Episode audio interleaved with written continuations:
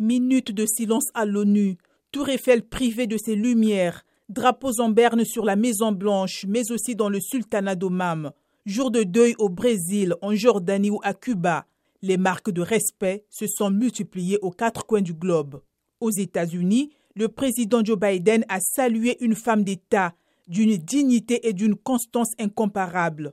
Son règne est défini par la grâce, l'élégance et un sens du devoir inaltérable, a renchéri l'ex-locataire de la Maison-Blanche Barack Obama. L'ancien président Donald Trump a loué une souveraine qui laisse, selon lui, un extraordinaire héritage de paix et de prospérité.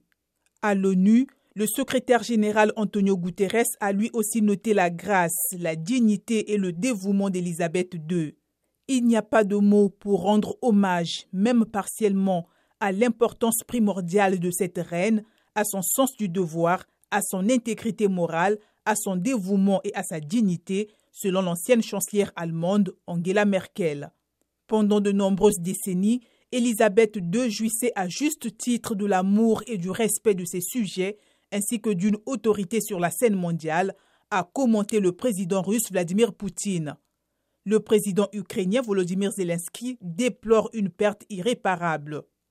En France, le président Emmanuel Macron dit garder le souvenir d'une amie de la France, une reine de cœur qui a marqué à jamais son pays et son siècle.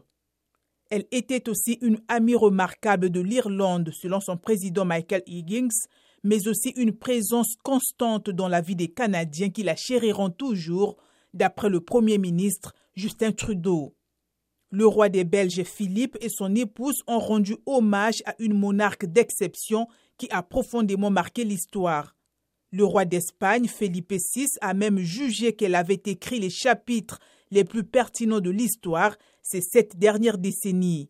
La présidente de la Commission européenne, Ursula von der Leyen, salue en Élisabeth II un modèle de continuité dont le calme et le dévouement ont donné de la force à beaucoup. La reine Élisabeth II a symbolisé la réconciliation avec l'Allemagne, contribuant à poncer les plaies de la Seconde Guerre mondiale, a notamment souligné le chef de l'État allemand Frank-Walter Steinmeier. Sa vie et son héritage resteront gravés dans les mémoires à travers le monde, a renchéri le président sud-africain Cyril Ramaphosa, saluant une figure extraordinaire ayant mené une vie remarquable dont la vie et l'héritage resteront gravés dans les mémoires de nombreuses personnes à travers le monde. Le chef de l'État sénégalais Macky Sall, président en exercice de l'Union africaine, salue la mémoire de l'illustre défunte au parcours exceptionnel.